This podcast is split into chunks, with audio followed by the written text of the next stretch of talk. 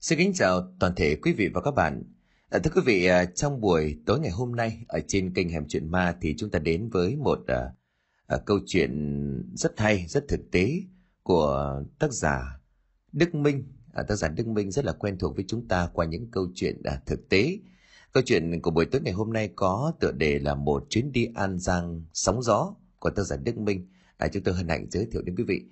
À, thưa quý vị, trước khi đi vào nội dung câu chuyện này thì à, Thưa quý vị là chúng ta đang sống trong không khí của một mùa Giáng sinh mới. Thì hôm nay được gọi là ngày vọng Giáng sinh, tức là ngày 24, là ngày 24 tháng 12. Còn chính ngày Giáng sinh là ngày 25.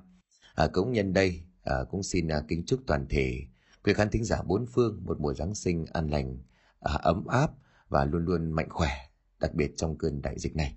À, xin à, chúc quý vị những điều tốt đẹp nhất trong cuộc sống. À, còn bây giờ thì không để mất thêm thời gian của quý vị nữa, chúng tôi hân hạnh mời quý vị và các bạn với nội dung câu chuyện Một chuyến đi An Giang sóng gió qua phần diễn đọc của Đình Soạn.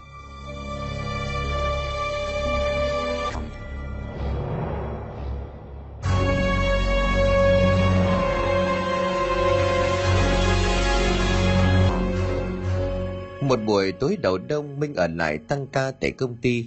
Như tầm này ngoài Bắc là trời đã bắt đầu trở lạnh còn trong Sài Gòn thì không khí vẫn cứ như vậy và chả có gì thay đổi. Đang ngồi ngả lưng vươn ghế ủy oải. Phía trước là màn hình máy tính đang tự động chạy phát đồ dự án của công ty, thì điện thoại khẽ rung lên báo tin nhắn tới. Đó là Đạt inbox. Nó hỏi xem Minh đang ở đâu, tính chạy qua rủ đi ăn tối. Minh liền nhắn lại. Này tao, trực tới cả tối rồi mày không đi được đâu. Đầu dưới bên kia đặt liền chán nản xếp lại. Chán vậy hả? Có cái quán lẩu bò mới khai trương tính rủ đi ăn thử vậy thôi, để mai đi. Mây đặt chiếc điện thoại xuống bàn nó cầm chiếc cốc lên và tiến lại gần cái máy lọc nước. Sau phi vụ phá thành công băng nhóm quỷ hút máu, đội chuyên án của Thành được cấp trên tuyên dương kịch liệt. Mình không muốn nhiều người biết cho nên là dặn Thành đừng có nhắc Minh và Đạt. Tránh sau này có gì đó rắc rối. Thành có nói rằng công lao vụ lần này chủ yếu là do Minh tìm ra manh mối, bây giờ tự nhiên đội của Thành nhận hết có được không? Minh thì cho rằng miễn là phá được án và đem lại cuộc sống bình thường cho người dân, còn ai phá án thì cũng vậy. Với lại nó cũng không thích ồn ào nhiều cái phức tạp. Vừa đưa cốc lên miệng uống được vài ngụm, thì Minh thoáng giật mình. Nhiệt độ trong phòng hình như vừa giảm đột ngột sau đó thì tăng trở lại. Bất giác nó nhìn ra phía cửa, có bóng người vừa khẽ lướt qua, là bác bảo vệ sao? Chắc là ông ấy rồi, vì làm gì có ai còn ở công ty giờ này. Nhưng sao cái bóng kia lướt nhanh qua như vậy mà lại không có tiếng giày dép gõ xuống nền. Nhưng vừa nhận ra một điều gì đó bất thường Minh đi nhanh ra ngoài cửa. Nó mở cửa bước ra dãy hành lang, bóng đèn ở bên ngoài cứ chớp tắt liên hồi. Những chiếc bóng này chập chờn cũng đã mấy hôm, nhưng mà chưa thấy ai tới sửa. Xây hành lang tối tăm lạnh lẽo, bóng người khi nãy đã biến mất. Mình thoáng ngạc nhiên vừa vừa thấy đi ngang qua thôi, mà bây giờ đã biến đi đâu rồi, cứ như là ma vậy. Nhắc tới ma thì tự nhiên lại thấy lạnh gáy, có khi nào mà ma thật hay không? Không lẽ bây giờ cả công ty cũng có ma quỷ luôn sao? Từ đằng sau thì một cánh tay vươn tới đặt lên vai. Mình giật bắn mình hốt hoảng la lên. Định thần nhìn lại hóa ra là bác bảo vệ. Thế điều bộ kinh hãi của minh, ông bác ngạc nhiên. Ô, hai cái thằng này, sao lại đứng như trời trồng ở ngoài đây? Thế bác mà mày như thế ma vậy hả? Đúng là hết hồn, hết vía. Đang suy nghĩ về ma quỷ thì tự nhiên ông ấy bất thình lình xuất hiện như vậy. Đúng là vãi cả ra quần. Minh liền hỏi Ủa bác, nay công ty có mỗi mình con ở lại thôi đúng không? Ông bảo vệ liền gật đầu. Đúng rồi, mọi người về cả rồi. Làm gì còn ai ở lại đây? Vậy cái bóng khi nãy là sao? Không lẽ là hoa mắt? Có cái gì đó kỳ lạ ở đây? Chiều hôm sau tan ca thì Minh đi cà phê với Đạt. Ngồi trong quán cà phê thì thằng bạn của mình có gì không ổn Đạt liền nói. Sao nhìn mặt của mày nay ngu vậy? Có chuyện gì sao? Mình đưa ly cà phê đen lên mà ngấp một ngụm rồi nói. Hình như ở công ty tao có vong đấy. Kinh vậy, nghe kể công ty mày cống kiến chấn điểm các thứ ghê lắm mà, sao lại xuất hiện ma quỷ? Đó cũng là điều mà Minh đang băn khoăn. Ông giám đốc công ty là người chơi theo hệ có thờ có thiêng, riêng về khoản tâm linh thì lão ấy kỹ lắm. Việc xuất hiện vong ở công ty đúng là chuyện lạ. Nhưng tạm các chuyện này có một bên, mục đích của buổi cà phê ngày hôm nay là chuyện khác. Một lúc sau khi Thành cũng có mặt, vừa nhìn thấy hai thằng em đã lên tiếng. Xin lỗi hai chú, anh kẹt việc đột xuất ở cơ quan cho nên đến trễ. Hai đứa đến lâu chưa? Đặt liền đáp, cũng gần 30 phút rồi anh. À mà chiều nay anh hẹn tụi em ra đây có việc gì à? Thành rút nếu bà số châm lửa rít liền một hơi dài rồi cười nói với giọng bí ẩn. Đúng rồi, có việc hay ho đấy. Hai chú có hứng thú tìm hiểu không? Việc hay ho là việc gì? Điều bộ bí mật của Thành khiến cho hai đứa kia tò mò minh đáp. Đừng nói lại là cái chuyện tâm linh nhé, tôi nghi ngờ lắm. Đúng, chính là nó đó. Chị em tình đấy. Trời ơi trời, tưởng là cái gì mới mẻ chứ. Thành liếc nhìn hai bạn mà nói. Tuy nhiên chuyện lần này có vẻ ma mị kinh dị hơn nhiều, có hứng thú tìm hiểu không? Mình tưng hừng đáp. Thì cứ kể đi xem nào, vậy bọn em mới có biết có nên tham gia hay không chứ? Nhân viên phục vụ đặt xuống bàn một ly đá chanh.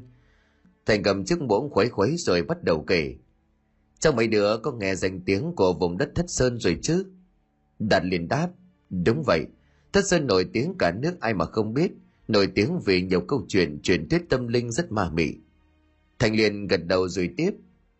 Anh có một thằng bạn thân quê ở nó An Giang. Cách đây mấy hôm nó có ngỏ lời muốn mời anh xuống đó chơi ít bữa, đồng thời giúp nó một chuyện.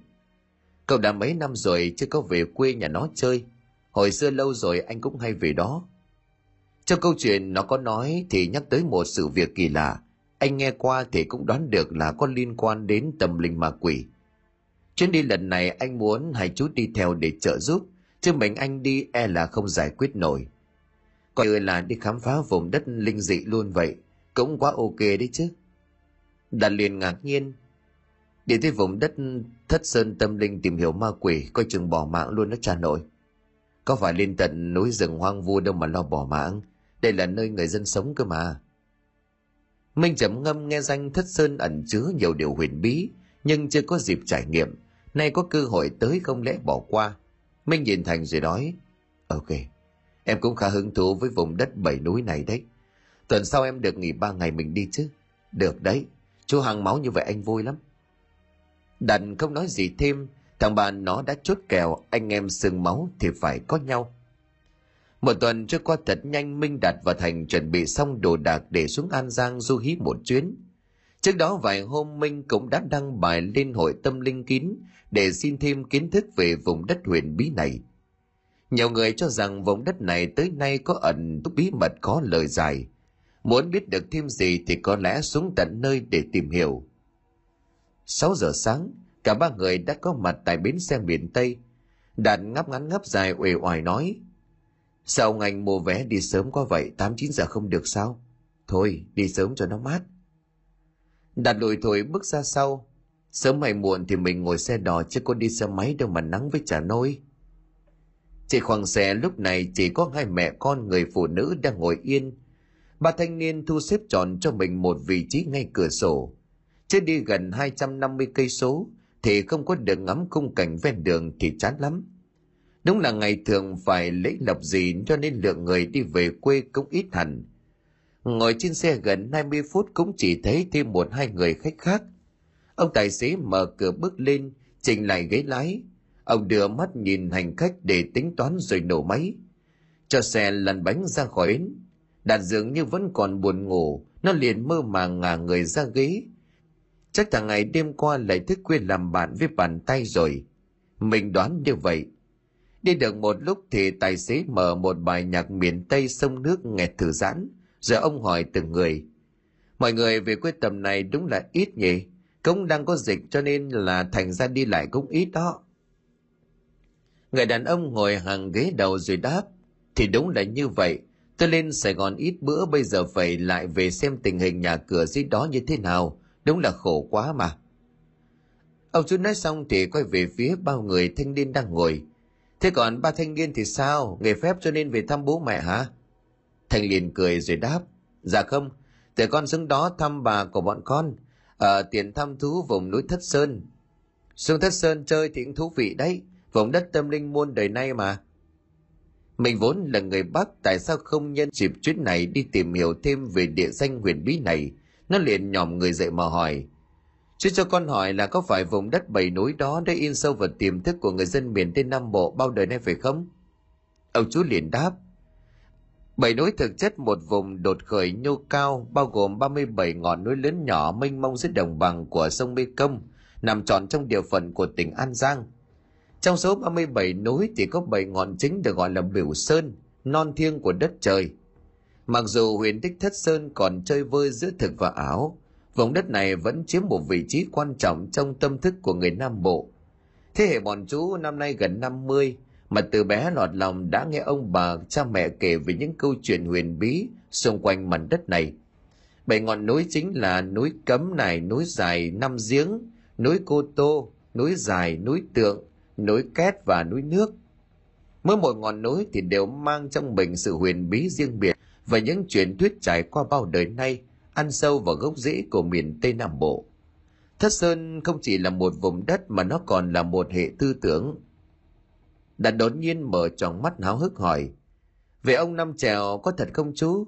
Con nghe sao mà hư cấu quá trời? Ông chú liền giấy này lên mà đáp trời đất ơi ông năm trèo có thật đấy. Ông là một con cá sấu dài cầm mười mấy mét có tới tận năm cái chân đã sinh sống rất lâu dưới lòng sông vàm nao rồi. Chớ có ai động vào kẻo mang họa đấy. Đàn ngạc nhiên nghe về các đạo sĩ tu tiên thì còn được. Chứ giờ vùng đất ấy còn có cả con cá sấu khổng lồ. Sống mấy trăm năm thì quả thật là hư cấu. Sống trên sài gòn từ bé cho nên với đạt cái này đúng là huyễn hoặc thật. Minh và thành trầm ngâm.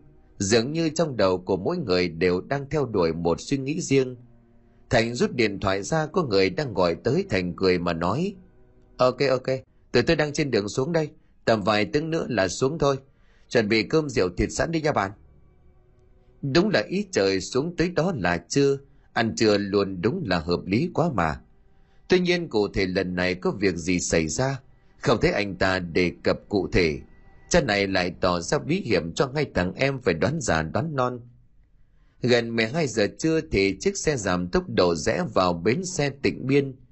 Bên trong bến lúc này vắng tành vắng ngắt, chỉ duy nhất có một chiếc xe đang vào tới này – Phía lùm cây xa xa có một người đàn ông đang đứng đưa tay lên mặt che nắng quan sát.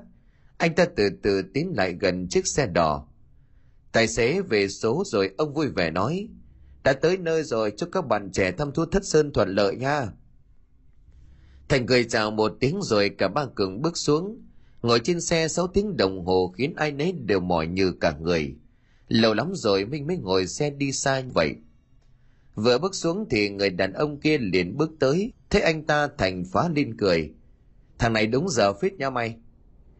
Người kia liền vui cười rồi đáp, lâu lâu thằng bạn mới xuống chơi phải đón nhiệt tình chứ. Tao mang con ba gác ra sức bọn mày luôn này, nhiệt tình chứ. Đặt nước mắt nhìn chiếc xe ba gác đựng ở dưới gốc cây. Con xe này đủ cho luôn cho cả ba người ngồi rồi, nhưng mà hơi nắng đấy. Nói đoạn thanh niên kia nước mắt nhìn Đạt với Minh, Hai bạn này là mày kể đấy hả? Ờ, toàn là thu giữ cả đấy. Xin chào hai anh em nhé, tôi tên Sơn, tôi là bạn thân của Thành. Lâu rồi tôi với nó mới gặp nhau. Hai anh em xuống đi lặn lội chung vui như này là tôi mừng lắm. Bạn của Thành cũng là bạn của tôi đừng khách khí. Mình cười mà đáp, ôi không có gì đâu. Anh em bốn bể là nhà khách sáo quá, tụi tôi không có ngại đâu. Đạt liền tiếp, giờ mấy anh em mình à, lên xe đi, bao nhiêu phút về đích nhà của ông vậy? Người thanh niên liền mà đáp, từ bến xe này đi xe ba gác tầm khoảng 40 phút là về đến nhà. Ngồi trên xe ba gác lắc lư Minh rút điện thoại ra tra Google Maps. Huyện tỉnh biên này đã giáp danh với Campuchia. Thành vừa hóng gió vừa nói, chắc là chỉ nghỉ ngơi hôm nay, ngày mai anh em mình phải qua An Hảo luôn nhỉ? Sơn nói, ờ đúng rồi, anh em cứ nghỉ ngơi hôm nay đi, mai lên đường qua đó. Núi Cấm Thất Sơn cũng nằm trong địa phận xã này. Núi Cấm Thất Sơn thì nổi tiếng khắp Nam Bộ về những truyền thuyết xoay quanh nó. Nhưng mà nơi này cũng là một địa điểm du lịch đáng để thăm thú và tìm hiểu. Minh đút điện thoại vào túi. Xem ra chuyến đi lần này thu hoạch được gì đó rồi. Đặt ngồi trên xe lắc lư mặt của nó nhăn nhó. Đói phết rồi đấy mấy anh em mà. Yên tâm đi các bạn. Ở nhà đang hấp sẵn con cá to chả bá rồi. Khỏi có lo đói chiếc xe rẽ xuống đường đi vào con xóm nhỏ rồi dừng lại trước một ngôi nhà trong sân hai ba đứa trẻ con đang tụm lại chơi một trò chơi gì đó thì nhóm người bước vào một đứa bé liền reo lên ba sơn về rồi nó chạy lại bám vào quần của sơn, anh xoa đầu của nó nói đi xuống bếp kêu mẹ dọn cơm chuẩn bị ăn trưa mấy đứa. Đứa nhỏ vâng già rồi chạy luôn xuống dưới. Xin mời cả nhóm vào trong nhà. Dưới miền tây đặc biệt là vùng núi này, không khí rất trong lành, lại thêm nhà nào cũng có khu vườn rộng rãi mát mẻ. Cảnh vật khá là yên bình, mang đậm nét tây nam bộ. Bước vào bên trong đặt chiếc ba lô xuống bàn thành nói, công bốn năm năm rồi mà chưa xuống đây đó nhỉ? Hồi đấy còn chưa đẻ thằng cô mà nay nó chắc cũng bốn tuổi rồi. Sơn rót nước mời khách mà đáp, đúng rồi, hồi ông xuống vợ chồng tôi mới ở với nhau mà, sau đó đẻ thằng cu này luôn. Mình và đạt đưa mắt nhìn một lượt có xung quanh. Một lát sau, sơn lấy chiếc chiếu trải ra hiên và nói, anh em thông cảm nhé nhà ở quê chẳng có cần điều hòa, gió vùng này lúc nào cũng thổi mát mẻ. Cứ ra mé hè ngồi là bao mát, ăn cơm thích lắm. Mình nhìn cười rồi nói ồ, vậy cho nó gần gũi chứ quan trọng lễ nghi gì đâu. Vợ của sơn đi từ bếp lên bề theo một con cá hấp bự tổ tràng kèm với vài đĩa thức ăn khác. Thành liền cười rồi nói, ai chả mấy năm không gặp cô út mà bây giờ nhìn xinh hơn cả lúc mới cưới rồi đấy. Thằng bạn mình đúng là số hưởng quá nhỉ. Cô gái ngài ngùng đáp, anh thành vẫn như ngày nào. Hồi xưa toàn chọc quê em, lâu lắm rồi mới thấy anh xuống thăm hai vợ chồng em đó thầy ngồi xuống thở dài rồi nói, công việc trên sài gòn bận biểu đầu tắt mặt tối, quanh năm có khi nào dành được đâu mà được đi chơi. Thế có khi còn phải trực ấy chứ. Đợt này sơn nó ngỏ lời có chuyện, lại đúng lúc mà dành cho nên mới được về đây. Cô út đưa mắt nhìn đạt và minh rồi hỏi, còn đây hai anh này cũng thuộc đội cảnh sát của anh luôn à? Thành liền cười rồi đáp à không, họ không phải là dân trong ngành đâu nhưng mà cũng có kỹ năng đặc biệt, đi theo phụ tá ấy mà. Trợ lý đắc lực cánh tay phải của anh đấy. Đàn và minh trần mắt gì mà phụ tá với lại cánh tay gì chứ? Cái lão này lại chém gió thành bão rồi. Sau bữa cơm thì bốn người ngồi xuống thành nói, được rồi, bây giờ vào việc chính luôn đi, cho hai thanh niên này nắm được cụ thể hơn. Sơn bắt đầu kể thật ra lần này ta phải nhờ tới riêng mày cùng với hai bạn đây khỏi nói lắm ở bên An Hảo thì cái việc đó cũng xảy ra được hơn hai tuần rồi. Mà khổ nỗi mấy anh em ở bên đó cũng mồ tịt, không biết cụ thể thực hư như thế nào. Công an huyện cũng đã ghé mấy lần tuy nhiên vẫn chưa có manh mối gì gọi là rõ ràng, mà mấy cái chuyện ma mị tâm linh ở vùng này, xưa giờ thì mày còn lạ gì nữa. Tuy nhiên lần này có vẻ man dợ quá. Có người thì nói mấy người kia đi rừng xong bị hồ vồ suýt chết, cho nên khi chạy về được thì điên điên khùng khùng. Có người lại nói xưa kia trên đó là nơi cư trú của nhiều đạo sĩ lỗ ban. Luyện bùa phép gọi lên được cả âm binh ma quỷ. Ai mà mạo phạm sẽ chết không được toàn thây hoặc là bị dọa cho thành thần kinh luôn. Sau này sống điên điên dại dại rồi tự kết liễu cuộc đời. Chưa gì mà dân quanh vùng đã nhao nhao cả lên đặt ngạc nhiên thực sự trên núi đó có một đạo sĩ ở ẩn nếu vậy phải tới đó xem tận mắt một phen. Thành đưa ly nước lên miệng nhấp một ngụm anh ta đưa mắt nhìn Minh rồi nói Chưa thấy sao vụ này được chứ? Minh liền đáp Nghe thì có vẻ huyền bí đấy, được, ngày mai mấy anh em mình qua đó xem thực hư như thế nào. Từ hôm đó đàn đi qua đi lại bên hông nhà, đã đang nói chuyện say sưa với em nào đó trên Sài Gòn. Đã gần 10 giờ tối không khí bắt đầu lạnh hơn về đêm Minh khẽ nói Nói chuyện xíu xong vô nhà nha mày, đứng lâu ở ngoài này là cảm lận đấy. Đàn ra dấu ok rồi tiếp tục buôn chuyện. Minh bước vào gian phòng Thành thì đang nằm quay mặt vào tường bấm điện thoại xem một vài thông tin gì đó. Mình đặt lưng nằm xuống, đêm nay là giường là chỗ là khó ngủ rồi. Nó rút tai nghe cắm vào trong máy, mở một vài bàn nhạc piano để ngủ cho nó dễ. Tiếng nhạc du dương như là đi sâu vào trong não, cộng thêm xe đường dài cả buổi. Mình lúc nào cũng không hay. Đột nhiên không biết đã ngủ được bao lâu đột nhiên minh nhăn mặt. Từ ngoài sân có vài mùi gì đó tanh tanh lợm lợm len lỏi vào trong nhà. Mình ngồi dậy bên cạnh thành đã ngủ từ lâu. Bất giác mình giật mình nó nhìn sang bên, thằng Đạt không thấy đâu cả. Không lẽ nó còn đứng ngoài đó nói chuyện điện thoại hay sao? Mình mở điện thoại lên xem đã gần một giờ đêm, thằng kia nói gì mà nói sai như vậy.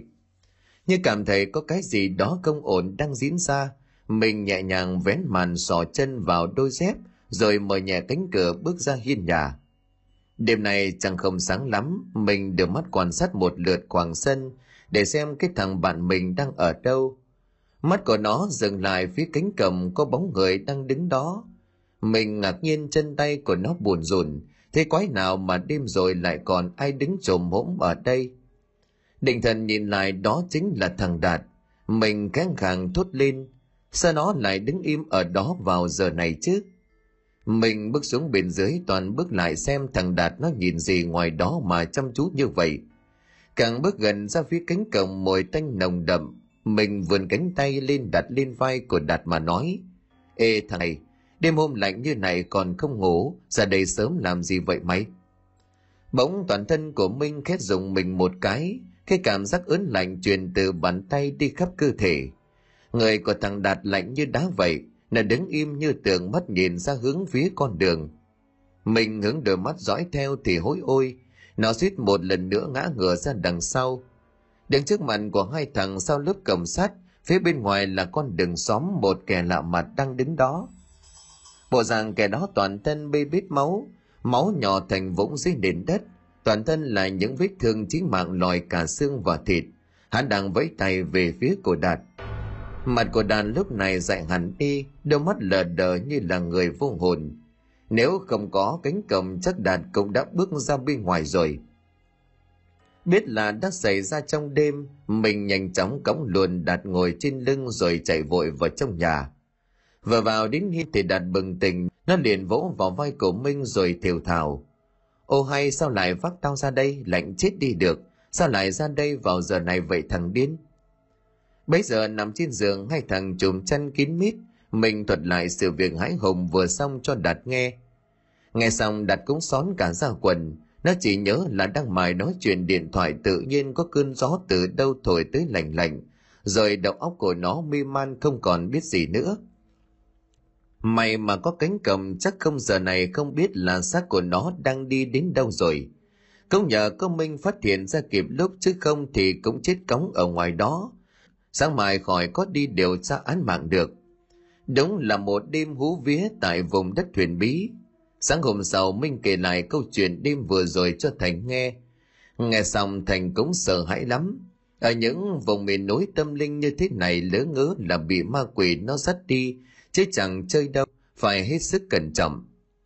Bữa sáng đã ăn xong nhóm người lên xe đi tới xã An Hảo, nơi ở của một vài người dân thân quen của Sơn.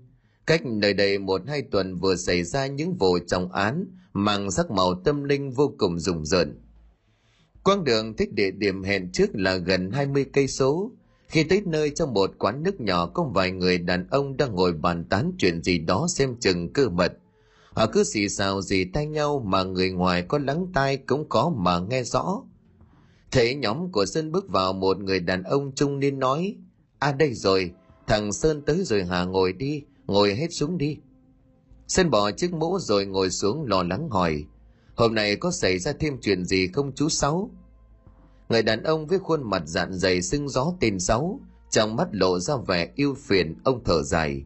Vẫn vậy thôi, cứ ban ngày thì bình thường ban đêm xuống nó lại biến thành một cái gì đó khác, chứ không phải là con người vậy. Bây giờ thì Sơn mới nhìn nhóm của Thành mà nói. Con trai của chú Sáu là anh Năm Nghiệp, Cách đây tầm gần hai tuần thì sau khi có đi cùng một đoàn khách tham quan núi cấm về, từ hôm đó đột nhiên anh ấy mơ thấy nhiều giấc mơ kỳ lạ. Anh ấy kể có nhiều bóng người lạ muốn bắt anh ấy đi, và dọa nếu mà đêm hôm sau không lên lại núi để chuộc tội thì sẽ bị xử tử. Đêm hôm sau anh ấy lén lại lên thì sáng ngày ra, chiều sau phát hiện không thấy anh ấy ở trong nhà.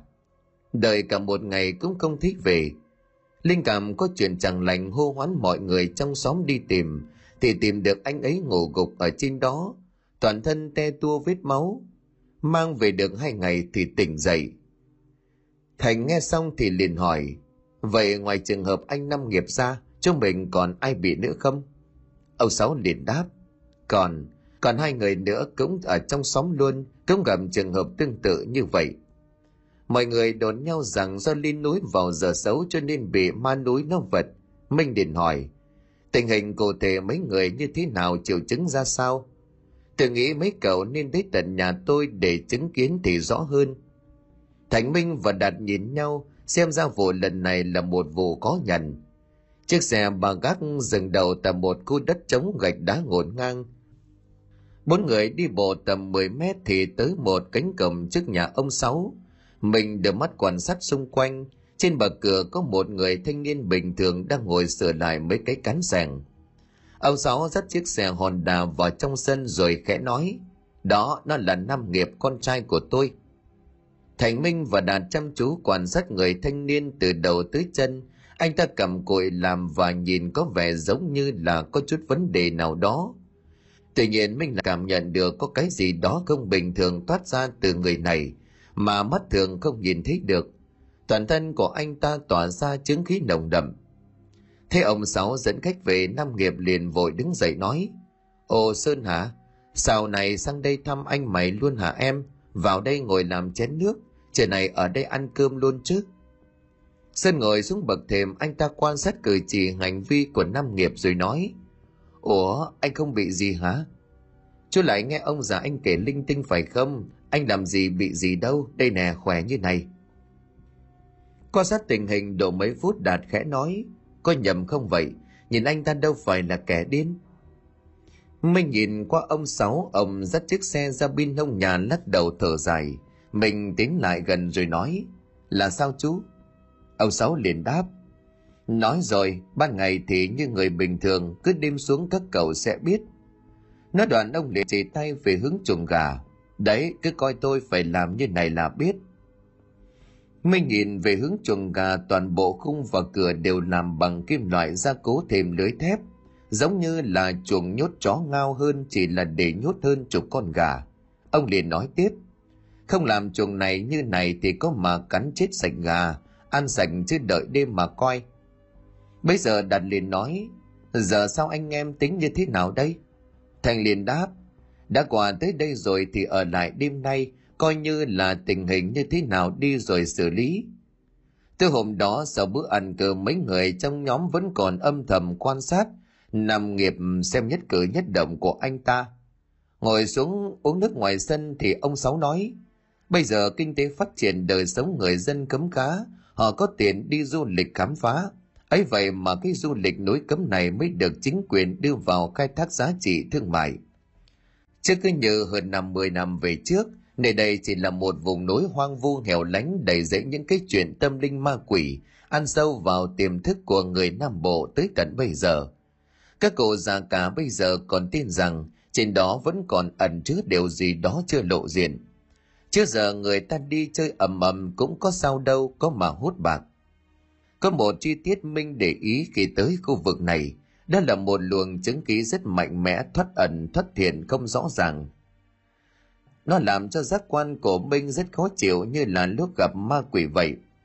Thành liền hỏi ông Sáu, chú sống ở vùng này lâu như vậy rồi chắc xưa giờ cũng gặp không ít bà cái chuyện đó.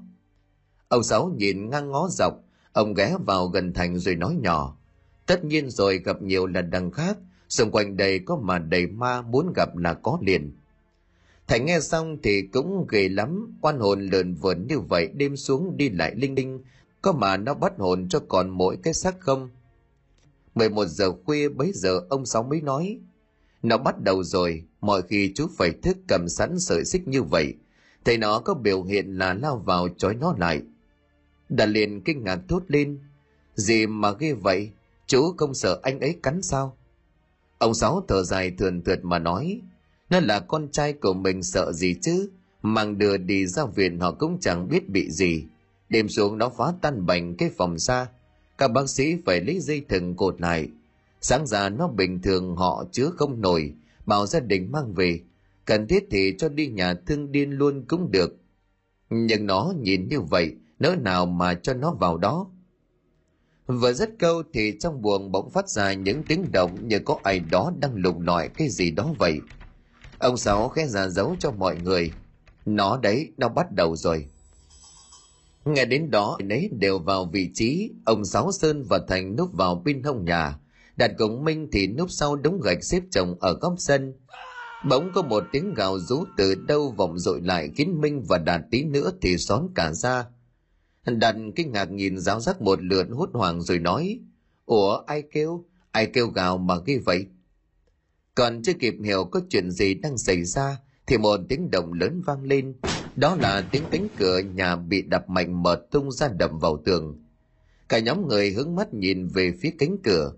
Trong bóng tối nhập nhoạng bên trong căn nhà, có một đôi mắt đỏ rực như hai hòn than đang từ từ bước ra sân. Đó chính là Nam Nghiệp. Anh ta đã liền cơn điên theo như lời của ông Sáu nói. Cả nhóm người của Sơn Thành Đạt Minh trố mắt kinh hãi. Người thanh niên mới ngày hôm nay còn cười nói ăn uống vui vẻ, mà bây giờ lại như một kẻ điên vậy. Đầu tóc của anh à bù xù, quần áo tự bị cào cho rách toạc. Từng sợi gân xanh cứ như vậy nổi dọc theo bắp tay lên đến tận cổ. Cái miệng liên tục gầm gừ như bị dại, nước dãi không ngừng nhễu ra nhỏ xuống nền sân. Hình ảnh đó làm cho Minh liên tưởng tới cái miệng đầy vi khuẩn của con rồng commando. Và kinh dị hơn là cả đôi mắt của anh ta vằn đỏ lên phát sáng được trong đêm. Không còn nghi ngờ gì nữa, có một thế lực tâm linh đã can thiệp vào hiện tượng này. Còn chưa biết phải hành động thế nào, ông Sáu đã cầm sợi xích lao ra luôn. Ông nhảy vốc lên quẳng luôn sợi dây qua cổ của Nam Nghiệp, rồi kéo mạnh anh ta xuống đất. Tiếp đó nhanh thoăn thoắt vòng thêm mấy vòng quanh người rồi siết chặt. Thế vậy Thành và Sơn cũng nhảy vào hỗ trợ. Nam nghiệp vùng dậy hẳn cõng luôn, ông Sáu đang nằm trên lưng mà xoay xoay vòng vòng. Ông Sáu liền hét lên. Sao đêm này nó lại khỏe như vậy? Thành và Sơn lao vào cầm hai đầu sợi xích mà ghi xuống. Minh và Đạt cũng đồng thời nhảy lên đè mạnh anh ta xuống đất. Hai bàn tay của Nam Nghiệp vùng vẫy loạn xạ cào lên mặt sân những vệt dài. Anh ta liền gầm lên điên loạn. Bất chợt mình cũng nhận ra tiếng gầm gừ khi nãy cũng đang vang lên ở phía xóm bên kia nhà hàng xóm. Mồ hôi của ông nhễ nhại ông thở hồn hển nói, vô lý, đêm này nó khỏe hơn mấy đêm trước nhiều quá, có gì lạ xảy ra rồi. Trong lúc này thì không nghĩ được nhiều phải khống chế trói năm nghiệp lại trước đã. Nhóm người loay hoay trói chặt năm nghiệp rồi lại để anh ta nằm ở giữa sân. Sơn lau mồ hôi rồi nói, là sao chú Sáu khi nãy chú nói vậy là sao? Ông Sáu mặt liền lo lắng. Chứ cảm giác đêm này nó khác mọi khi, hình như là hung hãn hơn thì phải. Nếu không có mấy đứa can thiệp, e là mình chú không có nổi. Sơn liền ngạc nhiên.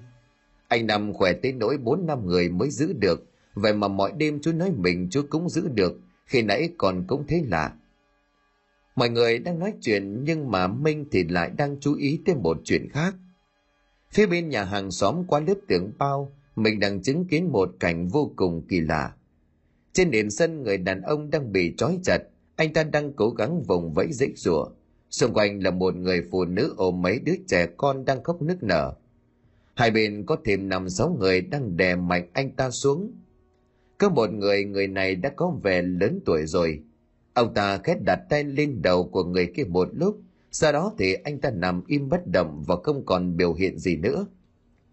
Mình có nghe văng vẳng ông ta nói, được rồi đưa nó vào trong nhà nằm đi, tạm thời là như vậy. Đột ngột ông ta liền quay sang đưa đôi mắt hướng về phía bên này, nơi mình đang đứng. Minh giật mình thụt đầu xuống hình như bên kia cũng bị tình trạng như nằm nghiệp. Bây giờ trong sân ông Sáu mới thốt lên. Sao có cả chuyện đó nữa sao? Mọi hôm không hề có. Đạt liền quả quyết. Còn với thằng kia nhìn thấy rõ ràng mà chú, Mắt của anh nằm trong bóng tối đỏ lòe như cái bóng đèn trên bàn thờ. Vừa lúc đó Nam Nghiệp nằm trên sân bắt đầu dãy rủa, cổ họng của anh ta khẳng khẳng phát ra những âm thanh ồm ồm nghe rất lạ. Có chuyện gì đang xảy ra ở đây vậy? Vừa lúc đó có một vài bóng người đứng ở ngoài cầm. Ông Sáu thấy vậy chạy ra vội nói, đêm rồi mọi người còn qua đây có việc gì? Một người đàn ông bước vào anh ta nói, Anh Sáu, tụi tôi sang đây có việc muốn bàn với anh. Ra ánh điện vàng vọt trời đêm, nhóm người ngồi túm tụm trên chiếc chiếu trải xuống. Người đàn ông khi nãy liền nói, đây là một người anh tôi đã quen nhiều năm. Ông ấy đầy sống bên Campuchia, mới về Việt Nam độ 3 tháng nay. Mình đưa mắt nhìn, đó là người khi nãy đã làm những hành động kỳ lạ, giống như là trừ tà vậy. Ông Sáu nhìn rồi nói, cho hỏi là tôi nhìn anh quen lắm, hình như đang gặp ở đâu rồi thì phải. Người kia liền chép miệng ông ta đáp. Gặp tôi thì anh chưa có gặp đâu, đúng là ngày xưa tôi từng sống ở vùng bảy núi An Giang này. Nhưng mà năm 16 tuổi, ông già đã gửi tôi sang bên campuchia học. Tuy nhiên ông già tôi thì chắc anh cũng từng nghe qua rồi đấy. Ông Sáu lúc này tò mò. Vậy cho hỏi thầy thân sinh ra anh là ai? Đó là ông Sinh Thiết. Sao? Anh là con của cụ Sinh Thiết thì buồn nổi tiếng nơi này những năm 40-50. Ông bà tôi ngày xưa cũng từng nhắc về người đó. Đặt liền tò mò hỏi, Ủa ông ta là ai vậy? Sơn khẽ đáp, Ông cổ sinh đó tin thường gọi là sinh thiết, cũng là người vùng bảy núi An Giang. Nghe đồn hồi đó ông ấy nổi tiếng về bùa phép, có thể hô mưa gọi gió triệu hồi âm binh ma quỷ. Trên thông thiên văn dưới tường địa lý, y thuật cũng không phải là dạng vừa, kỳ môn đồn giáp cũng thuộc hàng đỉnh. Nghe xong Minh Đạt và Thành ngạc nhiên, quả thật là người có tài năng tới vậy sao?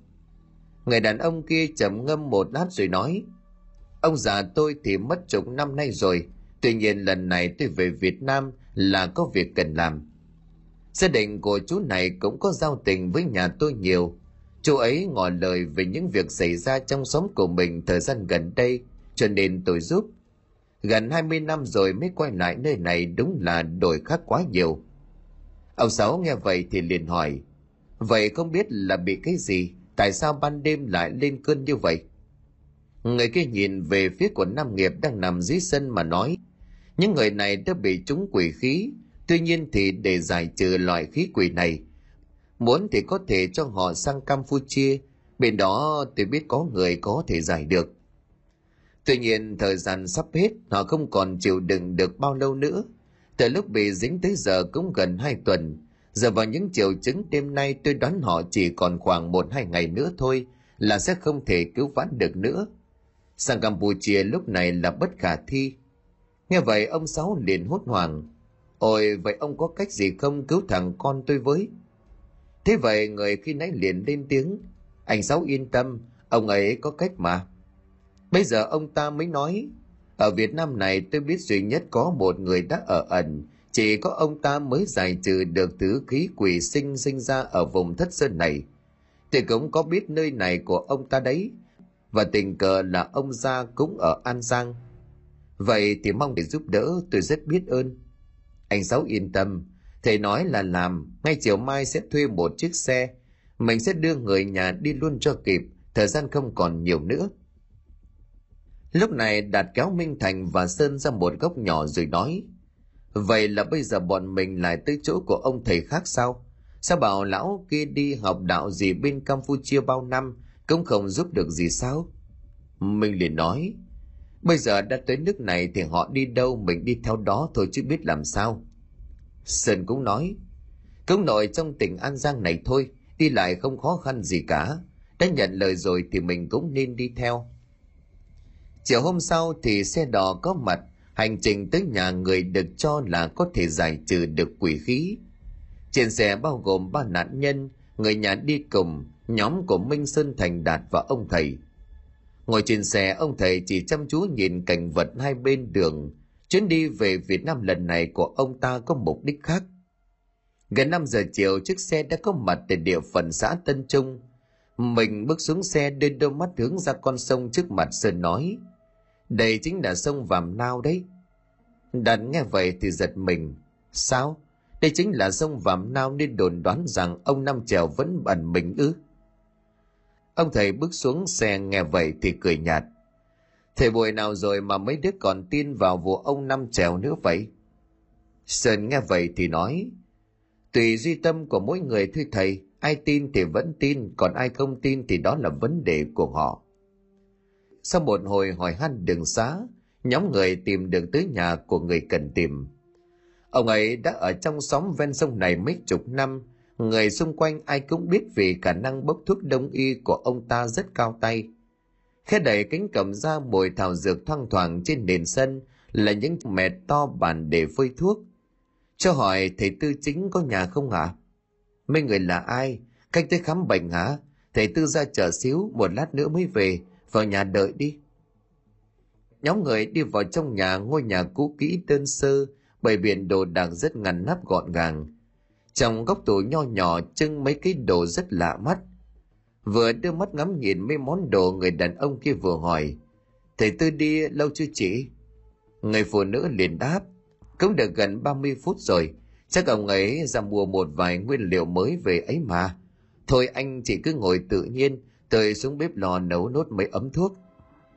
Rồi ngồi xuống chiếc ghế cũ kỹ kêu lên kèn két, người đàn ông liền nói. Riêng về trừ tà cử ma thì cả cái nam bộ này, ông từ số 2 không ai dám nhận số 1. Cả ông già tuy trước kia cũng phải nể ông Tư nể vài phần. Chả qua tính tình của ông ta kỳ lạ không thích giao du, cũng không thích phổ trường kỹ thuật bản thân, cho nên hồi đó ít người biết tới. Vừa dứt lời thì cánh cổng bật mở một ông lão dầu tóc bạc phơ, dắt chiếc xe đạp đi vào bên trong. Nhìn qua có thể đoán được tuổi cũng đã khá cao. Vừa thấy ông lão người đàn ông cười lớn. Ôi thầy, lâu lắm rồi con mới về thăm thầy đây. Năm nay thầy gần 90 rồi mà còn khỏe quá. Thầy đạp xe ra chợ mua đồ. Thế người đàn ông mặt của ông Tư thoáng ngạc nhiên giây lát rồi lại trầm xuống sau đó. Chào anh, cũng lâu rồi nhỉ. Công việc bên Campuchia của anh sao rồi? Này về Việt Nam có việc gì không? Dạ, con về lần này có chút chuyện riêng, xin ý kiến mong thầy giúp. Vì đúng lúc mà người bà con của con đi gặp chuyện, cũng nhờ thầy trừ cái nạn này cho. Dứt lời, ông ta liền nháy mắt cho mấy người còn lại. Như hiểu ý ông Sáu liền đứng dậy nói, ừ, Dạ vâng ạ, à. tụi tôi ở đây mong thầy ra tay cứu chữa cho. Không biết là cái thứ ma quỷ độc ác nào gây ra cái chuyện như vậy. Ông Tư liếc nhìn ba người đang ủ rũ ngồi trên ghế, sắc mặt trắng bệch như là người chết, mồ hôi chảy ướt cả áo. Ông Tư nhíu mày nói, sắp không còn bao nhiêu thời gian nữa rồi, cái này chắc chắn là gặp quỷ trên núi cấm đúng là xui xẻo mà. Nghe nói vậy người nhà của hai người kia hoảng hốt lắm, họ cũng khẩn khoản mong ông Tư cứu giúp. Ông Tư liền thở dài nói, đã lặn lội đến tận đây đương nhiên là ta giúp, thế nhưng mà cũng còn phụ thuộc vào một số mệnh của ba đứa nữa. Số mặt tần thì trời cũng không cứu được.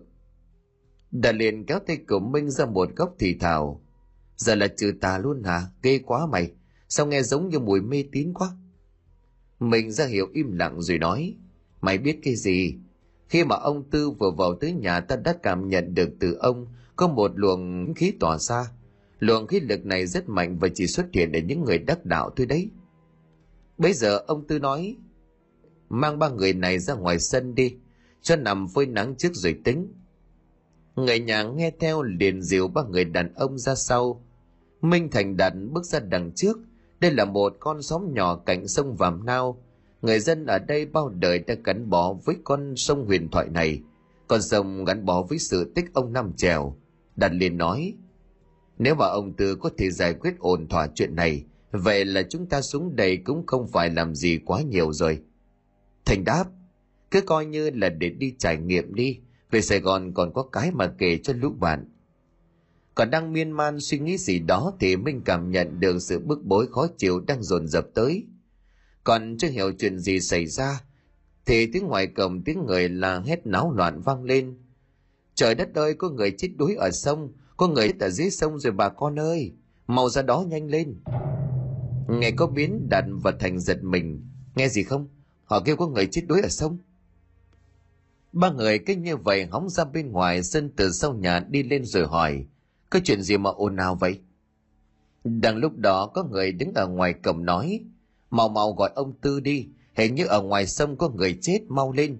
Người dân ở trong xóm náo loạn kéo nhau ra bờ sông. Lúc này ông Tư cũng lục đục cầm túi đồ nghề vội vàng cùng mọi người theo ra ngoài bãi. Ra đến nơi chỉ thấy còn nước mênh mông đục ngầu, người dân đứng trên bờ nhốn nháo. Có hai người hình như là gia đình của nạn nhân, người phụ nữ đang gào thét ôm chặt lấy bộ quần áo sót lại trên bờ. Sơn vội hỏi một người gần đó cô ơi cô xảy ra chuyện gì vậy? Người phụ nữ vẻ mặt lo lắng rồi nói khổ thân thằng bé chuyện này đám trẻ trong xóm rủ nhau ra tắm sông trong đó có cả con của con bé huệ kia.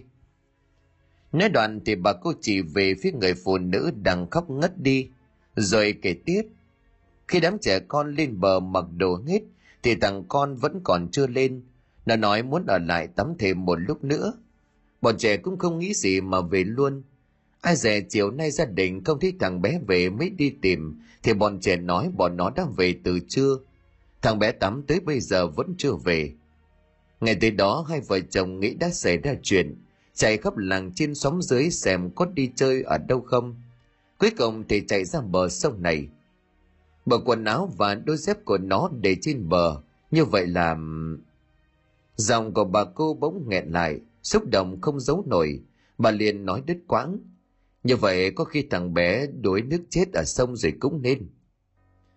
Minh đưa mắt nhìn ra con sông rộng lớn. Như thế này thì biết tìm xác ở đâu.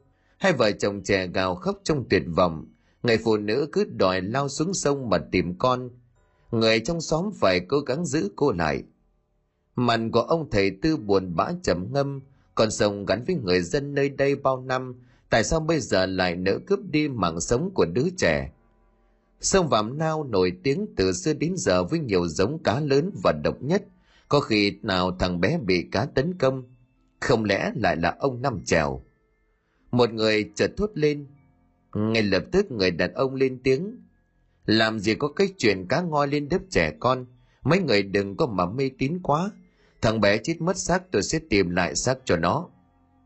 Nói đoạn ông ta rút trong túi ra một tấm vải màu đỏ đặt la bàn lên trên miệng lẩm bẩm niệm ấn.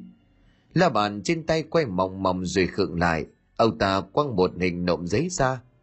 Điều kỳ lạ là con hình nhân cứ lựa gió mà bay phà phà trên mặt nước, chứ không hề rơi hẳn xuống. Ông ta chỉ tay về phía đó mà nói, xác nó ở dưới đó, ai xuống vớt lên ngay đi không cá nó rỉa hết bây giờ. Mấy người đàn ông đứng đó e ngại, tự nhiên có lão nào tiếng bố máy quay cuồng, xong kêu có sắc ở đó, bố ai mà dám nhảy xuống vớt. Thế vậy người kia liền ngạc nhiên. Ồ, hay mấy người này, không xuống vớt đi còn đứng đó tính để thằng bé làm mồi cho cá sao? Ông thầy tư thích vậy rồi nói, nghe theo anh ta đi, hai ba người xuống vớt lên đúng cái chỗ đó ông tư lên tiếng thì người dân mới dám nhảy xuống mỏ vớt. Quả nhiên là chưa đầy 5 phút họ đã ngoi lên, trên vai vấp theo một thi thể trẻ con. Vừa nhìn thấy như vậy thì người dân không khỏi bàng hoàng xót xa. Riêng mẹ của đứa bé thì gào lên đau đớn. Cô ta lao đến toan giật lấy xác con trai. May mà người xung quanh kịp thời ngăn lại, để cô ấy lại gần sợ cây xác sẽ thổ huyết gần 6 giờ chiều bãi ven sông đông kịt người, ai cũng thấy chạnh lòng xót xa. Đám trẻ chứng kiến bạn của nó bị chết như vậy thì cũng khóc nức nở. Người đàn ông tiến lại gần thi thể ông ta sờ nắn quan sát một lượt, miệng lầm bầm. Cái gì mà ông năm trèo rồi cá lớn chứ? Đây rõ ràng là đuối nước mà chết, thật là không hiểu nổi đám người này. Còn chưa kịp nói hết câu thì ông ta bỗng giật thoát mình, trố mất kinh ngạc nhưng không tin vào những gì mình vừa thấy. Miệng của ông ta mấp máy, thái độ như là vừa nhìn thấy gì kinh ngạc lắm vậy. Ủa, đây đây là sao lại? Thế ông ta có biểu hiện lạ đặt tò mò. Coi kìa, hình như phát hiện gì rồi đó. Biết là có biến xảy ra, ông thầy tư cổng thành cũng tiến tới. Vừa nhìn cái xác thì ông tư nhíu mày. Người đàn ông kia cũng nhìn ông tư khẽ nói, sao lại có dấu vết này? Chả có nhẽ em ông tư gật đầu. Đúng là như vậy. Thằng bé nó bị chúng nó giết rồi. Thầy nghe xong thì ngạc nhiên, không phải đuối nước sao? Sao giờ lại lòi đâu ra cái đám nào giết và ai giết đây? Ông tư ngồi xuống nâng cổ chân thằng bé lên. Coi nè, có thấy gì không? Thằng nhìn kỹ cổ chân của thằng bé tím tái giống như bị cái gì đó cuốn vào ông từ lấy trong túi đồ ra một lọ bột rồi rắc lên phần cổ chân đó ngay lập tức thì một vết lằn hiện ra rõ một một giống như có bàn tay ai đó bóp mạnh vậy thành trố mắt kinh hãi, Sao lại có vết tay người ở đó? Không lẽ thằng bé bị kéo xuống sao? Ông từ đứng dậy thở dài. Không phải là người mà là ma ra. Từ hôm đó bên nhà của nạn nhân tấp nập người ra vào chuẩn bị cho tang lễ. Về phía nhà ông Tư, ba người đàn ông được ngâm trong ba bồn gỗ có đổ đầy một thứ nước màu tím, được pha từ nhiều loại cỏ khác nhau, có khả năng thanh lọc trừ đi khí độc. Chỉ vài ngày nữa họ sẽ bình phục. Ông Tư liền nói, bây giờ cầm mấy cái túi thuốc này về, trong ba ngày tới ngày nào cũng đổ ra ngâm với vòi nước nóng rồi tắm. Sau ba ngày lấy phần bã đem phơi khô, nghiền nát ra thành bột để ở đầu giường, tà khí sẽ được đuổi đi hết. Sau rút kinh nghiệm chớ có lên núi cấm vào giờ linh sẽ không có cơ hội thứ hai đâu. Ông Sáu cảm kích vô cùng, ba gia đình gửi lại thầy Tư một số tiền rồi sáng sớm hôm sau bắt xe về lại An Hảo. Ở lại nhà của ông Tư bây giờ còn có nhóm bốn người, Minh Thành Đạt Sơn cùng người đàn ông kia. Ông Tư khoác theo chiếc túi đi ra cửa, người đàn ông liền hỏi, Thế đi đâu vậy? Qua đám tang để làm rõ vài việc anh đi cùng chứ. Người ông gật đầu nhóm của Thành cũng theo qua luôn. Trong đám tang Minh và Đạt kinh ngạc hỏi, Sao cơ? Anh nói thằng bé bị ma ra giết. Thành liền gật đầu, Đúng vậy, Chiều qua anh nghe hai người ông ấy nói chuyện. Họ nói là thằng bé bị ma ra dìm rồi giấu xác. Sơn liền nói, con sông Vàm Nao này ẩn chứa trong đó đầy sự bí ẩn. Không ngờ lời đồn ma ra mấy chục năm trước lại có thật. Đúng là không thể tưởng tượng được. Ở mấy con sông lớn thì việc xuất hiện ma quỷ không phải hiếm. Tuy nhiên nó giết người ngay giữa trưa như vậy đúng là kinh hãi. Cả nhóm nhìn ngó vào bên trong, trong căn nhà đặt quan tài của đứa trẻ, ông Tư thắp nhang rồi lẩm nhẩm khấn vái. Ông đưa tay rồi bấm độn đăm chiêu suy nghĩ một vấn đề gì đó. Sau đó ông nói nhỏ với người nhà một vài vấn đề rồi ra về. Từ hôm đó có hai người đàn ông qua nhà của ông Tư để bàn việc. Đó chính là ba và chú ruột của nạn nhân chiều hôm qua vừa chết đuối. Người cha lúc này lên tiếng. Vợ con đang suy sụp lắm thầy ạ. À Bây giờ con với chú của thằng bé qua đây mong thầy giúp. Ông Tư rót hai ly nước chè rồi nói, cho làng xóm với nhau bao năm nay, các anh cũng đã tin tưởng tôi, tôi cũng chỉ muốn tốt cho cái xóm này. Hai người đàn ông đỡ lấy ly nước mà vâng giả dạ ông Tư nói, thằng bé chưa tới số nó bị chết oan, bằng chứng là dù chiều qua ta đã dùng nhiều biện pháp để làm cây xác công bị động, thuận lợi cho việc chôn cất. Nhưng mà hôm nay qua nhà xem máu đồng và buồn không biết từ đâu vẫn chảy qua hai khóe mắt mũi và tai. Chứng tỏ người chết còn chưa tới số nhưng mà phải hứng chịu cái chết đột ngột tức tưởi nhìn dấu vết trên cơ thể là biết nó bị thứ gì giết. Cái thứ ẩn mình dưới lòng sông vàm nao bao đời nay. Không ngờ hôm nay chúng lại trở thành tác quái. Nếu không cứu được hồn của thằng bé về và diệt tận gốc cây giống kia e rằng thằng bé mãi mãi không được siêu sinh. Và sau này ta chết đi, ai sẽ giải quyết vấn đề cho người dân ở đây khi có xảy ra cứ sự? Hai người đàn ông nghe xong thì biết được con cháu của mình phải chịu nỗi đau dày vò như vậy thì buồn bã. Mắt ngấn lệ cố kìm nén rồi nói nhà con sẽ nghe theo mọi sắp xếp của thầy. Đứng ở ngoài hiên nhóm của thành đã nghe toàn bộ sự việc. Bà cô hay qua lại phụ việc cho ông Tư lúc bấy giờ. Vừa dọn dẹp thuốc phơi khô vừa nói, trước đây cũng lâu rồi rất lâu về trước, hồi ta còn bé đã nghe cha ta kể về truyền thuyết ma già trên sông Vàm Nao. Hồi đó nơi đây còn hoang vu hẻo lánh, đã từng có người ở khu chợ ven sông bị ma ra dìm cho chết ngất ngoài. Không ngờ bây giờ giữa thế kỷ 21 là có chuyện đó xảy ra. Mong cho qua cái tai kiếp này. Mình đưa mắt nhìn ra phía cầm, người đàn ông kia mở cổng rồi lặng lặng đi ra bên ngoài. Ông ta đi đâu vậy chứ? Buổi tối con sông vàm nao như là càng tăng thêm sự mênh mông rộng lớn, từng đợt nước cứ như vậy chuyển động không ngừng nối tiếp nhau. Không ai biết ẩn dưới lòng sông kia có thứ gì. Một con cá sấu khổng lồ ư, hay là một lũ ma da cổ xưa chỉ trực túm lấy chân của người mà dìm xuống Người đàn ông đứng ở ven sông, ông ta đứng hiền ngang như một cột buồm đối đầu cơn gió lớn. Ông ta cười nhạt rồi nói, cha à, Năm xưa cha gửi con sang bên Campuchia học đạo, dặn sau này nếu thành tài quay về Việt Nam giúp quê hương.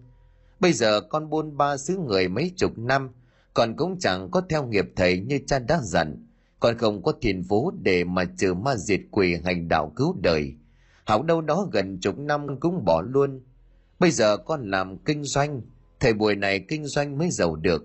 Cha nhìn ông Tư đi, người bạn nối khố của cha đấy. Một đời tài phép cao siêu, cuối đời cũng chỉ có như vậy. Một căn nhà nhỏ ven sông rồi chết ở đây. Di nguyện của cha trước khi chết còn sẽ nhờ ông Tư hoàn thành. Còn việc cha giao cho con, e là đứa con bất hiếu không làm tròn vẹn được rồi. Nói một nơi thì ông ta ngửa mặt lên trời mà hít thật sâu, sau đó nhìn thẳng về con sông trước mặt rồi nói thầm. Mà ra sao? Để tao xem mày như thế nào. Nói đoạn ông ta rút trong túi ra con dao găm rồi cắt một đường trên ngón tay. Máu kinh như vậy nhỏ từng giọt xuống mặt nước đục ngầu. Đoàn nhắm mắt rồi lầm nhầm đọc cái gì đó giống như là tiếng chú của người miền vậy. Bỗng mặt sông sủi bọt trắng, giống như là có những vòi bơm áp suất thổi bọt từ dưới lên vậy. Còn kinh như vậy nổi lên từng chỗ một.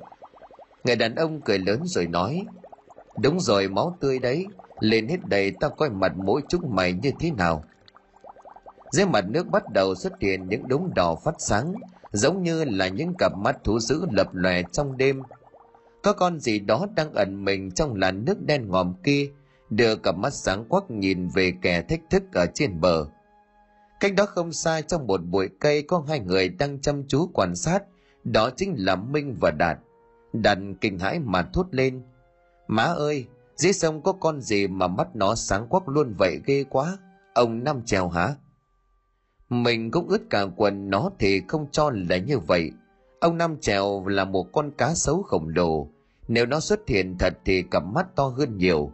Huống hồ dưới mặt sông kia là có nhiều cặp mắt cùng lúc nhìn chúng giống như là mắt người hơn không còn gì nghi ngờ nữa ma ra đang hiện thân người đàn ông cầm chắc con dao găm ở trong tay ông ta bước từng bước từ từ chậm rãi tiến đến gần mép nước. Đây tao đây. Rồi lên đây bắt tao đi đồ ma quỷ. Ông ta cứ như vậy bước từng bước thận trọng cho đến khi nước đã ngập vào nửa đùi. Mình và đặt thế vậy thì hoàng lắm. Đặt run rẩy nói cái lão này bị điên sao mà lại lấy thân mình làm mồi nhử cho ma quỷ như vậy. Vừa dứt lời ngay lập tức đã có biến cố xảy ra, có cái gì đó sẽ nước mà lao tới, giống như có con cá nào đó đang lao vùn vút dưới mặt nước với một tốc độ cực nhanh, nhắm vào con mồi đang đứng mà phóng tới. Trong khoảnh khắc mình và Đạt đứng tìm nín thở.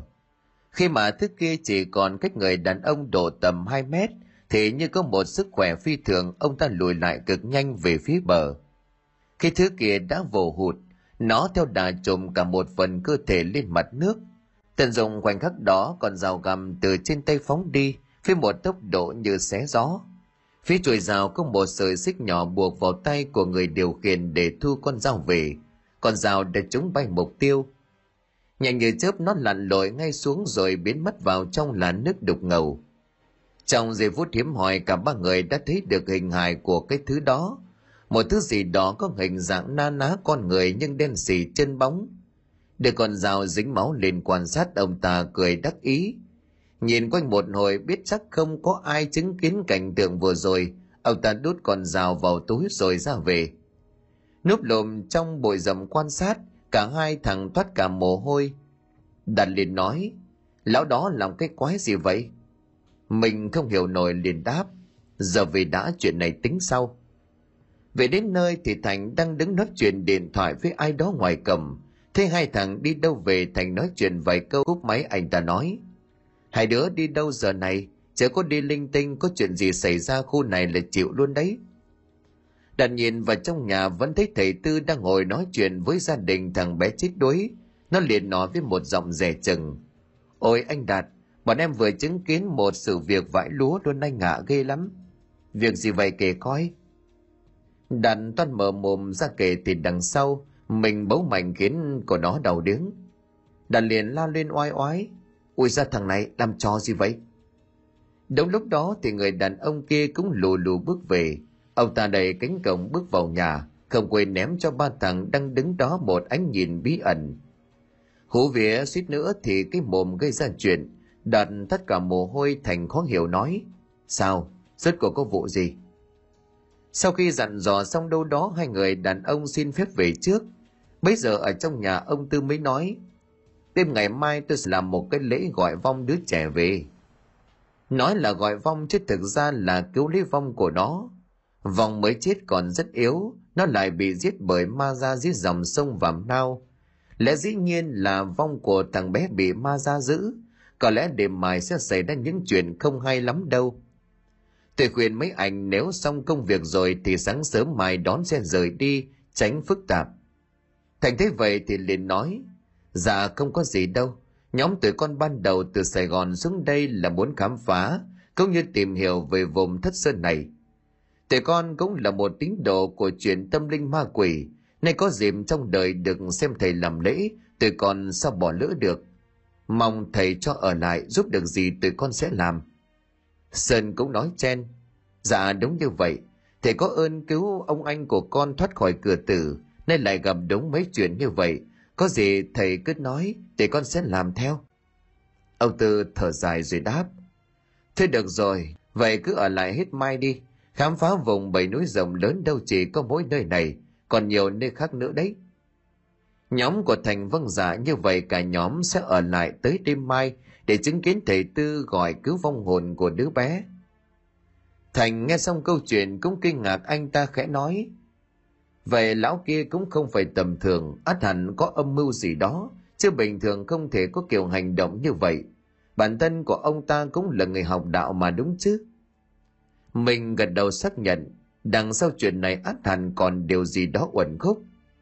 Đang nói chuyện thì điện thoại của minh khẽ rung lên báo tin nhắn tới, là số của vân. Sau vụ diệt quỷ hút máu ở sài gòn, minh ngoài việc lưu thêm số của ông chủ trương thì số của vân minh vẫn còn giữ em đang ở đâu vậy em đang ở dưới an giang có việc gì chị có chuyện gì thế à không chỉ tưởng em trên sài gòn rồi đi cà phê ok đợi mốt em về sài gòn rồi gặp nhé Sáng hôm sau, ông thầy Tư xanh nhóm của Thành ra chợ để mua đồ phục vụ cho công việc đêm nay. Về phần của ông cả buổi sáng ông chỉ ở trong buồng làm cái gì đó mà không ai biết. Đi đi lại lại ở ngoài sân người đàn ông lầm bầm. Không lẽ sau nhiều năm không động tay chân, ông già hao hụt nghề đi rồi chăng? Thế bà cô đang cầm cùi phơi thuốc ông ta hỏi. Mấy năm nay ngoài việc bốc thuốc chữa bệnh, thầy Tư có làm việc gì liên quan đến đạo Pháp nữa không? Bà cô liền vừa làm vừa đáp. Dạ không, thầy đã bỏ lâu rồi. Hơn 20 năm ông ấy chỉ bốc thuốc chữa bệnh, không có đụng tới mấy thứ kia. Vụ việc mà thằng bé vừa rồi là ngoại lệ. Ông Tư ở trong buồng đang nói chuyện một mình, nhưng giống như là ông đang nói chuyện với ai đó vậy. Năm nay ông cũng đã cao tuổi quá rồi, không biết là còn đủ sức nữa ông. Đêm hôm đó đúng theo giờ mà ông Tư đã xem trước đó, nhóm người đã có mặt tại vãi đất ven sông. Phía gia đình của đứa nhỏ gồm có bố mẹ ruột, hai vợ chồng người chú ruột cùng hai người đàn ông thân thích khác. Phía của ông Tư có nhóm của Minh cùng người đàn ông kia đi theo để thắp tùng. Đêm đông gió thổi lồng lồng từ mặt sông nổi vào tê tái, không ai biết dưới sông kia đang ẩn chứa điều gì. Mọi thứ đã chuẩn bị xong ông Tư bắt đầu hành động. Đạt lập tức rút máy quay ra quay lại – đây là một tư liệu quý giá sau này. Buổi lễ vừa bắt đầu sóng ở sông không biết từ khi nào bắt đầu nổi lên. ông Tư liền nói, hỡi vong linh non trẻ, nếu thiêng thì mau hiển linh. Ngay lập tức trên mặt sóng thấp thoáng có một là cái bóng trắng mờ ảo, nó đứng lơ lửng trên mặt sông. Tất cả mọi người đều ngạc nhiên kinh ngạc như không tin vào mắt của mình, đúng là vong của đứa bé hiện lên – Người mẹ thấy vậy thì òa khóc kêu gọi tên con trai của mình. Cô ta lăn lộn vật vã trên mặt đất. Nhưng điều làm cho ai nấy đều kinh hãi hơn đó là dưới mặt nước. Những cặp mắt đỏ lòm phát sáng lập lòe thoát ẩn thoát hiện. Chân của vong linh như bị một cái gì đó đen xì nắm chặt chơi với không di chuyển được. Lỗ mà già vừa xuất hiện thì y như rằng một thứ mùi xú ấy bốc lên mà chỉ những người như là Minh hay là ông Tư mới cảm nhận được kèm theo đó là một áp lực vô hình. Đạt lắp bắp nói với Thành, đó, chính là mấy thứ đêm qua tụi em nhìn thấy đó thành dán mắt về phía lòng sông cây đó giống như là ma quỷ vậy, anh tự hỏi. Ông tư bắt tay niệm ấn chú rồi nói, mà già dưới đáy sông, mau thả vong hồn thằng bé già chưa có làm bậy. Đáp lại lời của ông tư là những tiếng động ồm oàm như con gì đó đang riêng gì quấy đạp dưới lòng sông. Tiếng động vang vọng khiến cho ban đêm anh nghe mà cũng buồn rồn cả chân tay. Ông run lẩy bẩy rút mười đạo bùa rồi tung lên không trung không biết là do vô tình hay có sự sắp đặt mà gió thổi những lá bùa bay luôn ra mặt sông.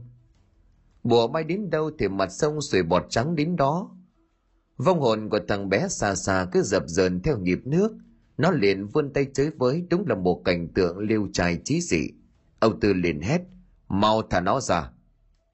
Ngay lập tức bùa đang lơ lửng liền rơi xuống mặt nước. Liên tiếp là những tiếng nổ lớn vang lên rung động cả mặt sông những lá bùa như là chứa thuốc nổ vậy. Cả mặt sông loang loáng đỏ rực màu máu. Nhóm người chứng kiến trố mắt kinh ngạc. Có hư cấu quá không vậy? Một làn gió áp lực mạnh sặc mùi hôi tanh thổi vào như vũ bão từ mặt sông. Gió mạnh đến nỗi bay luôn cả đàn lễ. Hình nhân thế mạng trong nháy mắt bốc cháy vừa vừng. Có bất ngờ không ai kịp đề phòng tất cả đều nghiêng người ngã rúi rùi xuống đất riêng ông tư thì vẫn đứng chắp tay bắt đấn niệm chú. Trên tay của ông cầm một bọc vải màu đỏ. Gió thổi nháy mắt thì dứt. Ông tư ngã vật xuống, miệng trào máu tươi. Mọi người xung quanh thấy vậy hốt hoảng la lên. Thầy ơi, sao thế à bây giờ minh không còn cảm thấy luồng khí hôi tanh kia. Người đàn ông chạy lại đỡ ông tư dậy. Ông ta xem mạch tay chân mặt, thở dài rồi nói. Ông già cố quá rồi, may là còn mạng đấy tay của ông tư bấy giờ run rẩy cầm túi lụa đỏ. Người đàn ông đưa túi lụa cho gia đình đứa bé rồi nói vòng của thằng bé được cứu rồi nhưng còn yếu cứ để nó làng vàng bên ngoài dễ bị xét đánh tan cho nên cho vào túi lụa này. Đợi sau một khoảng thời gian thầy tư sẽ cầu siêu cho nó đi đầu thai. Dạ vâng ạ à, gia đình tôi đội ơn các thầy. Người đàn ông nhìn ông tư thầy tư đã hy sinh một phần sinh mệnh của mình để mà cứu cho oan hồn của đứa bé. Ông ta vẫy tay nhóm của thành rồi nói, mau lẹ, một đứa cõng thầy về nhà nằm nghỉ ngơi. Ở đây lâu trúng gió thầy lại méo mồm khỏi chữa bây giờ. Sơn lập tức chạy lại cõng ông tư lên lưng rồi phi như bay về nhà. Đêm hôm đó, người đàn ông kia dùng những biện pháp hồi phục cơ thể rất kỳ bí của người miên để hồi phục thể trạng cho ông tư. Sáng hôm sau thì ông tư tỉnh lại nhưng vẫn còn yếu và tạm thời không đi lại được.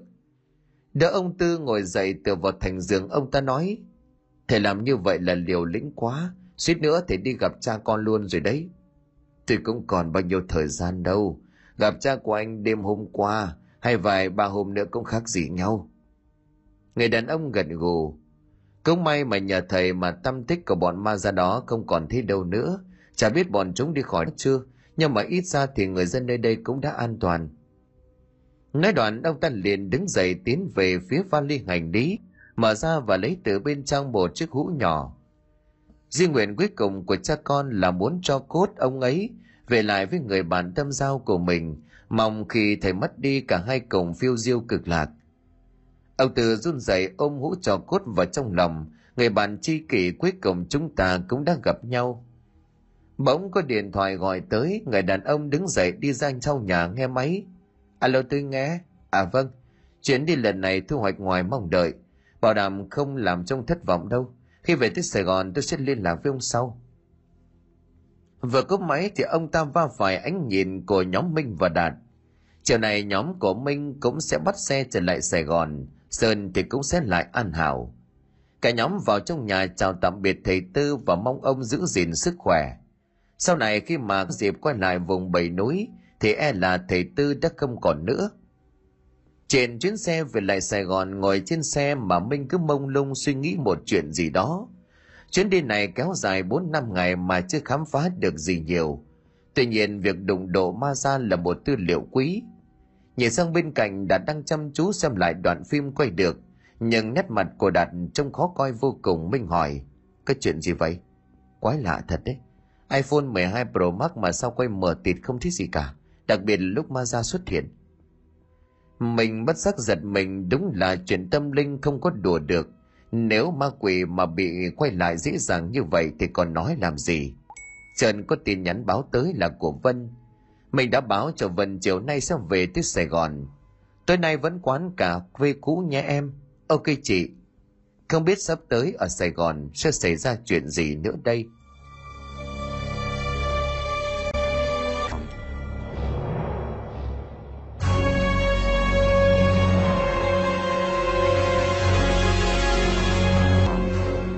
Xin cảm ơn quý khán thính giả đã chú ý đón nghe. Xin kính chào, tạm biệt quý vị và xin hẹn gặp lại quý vị và các bạn trong những câu chuyện tiếp theo.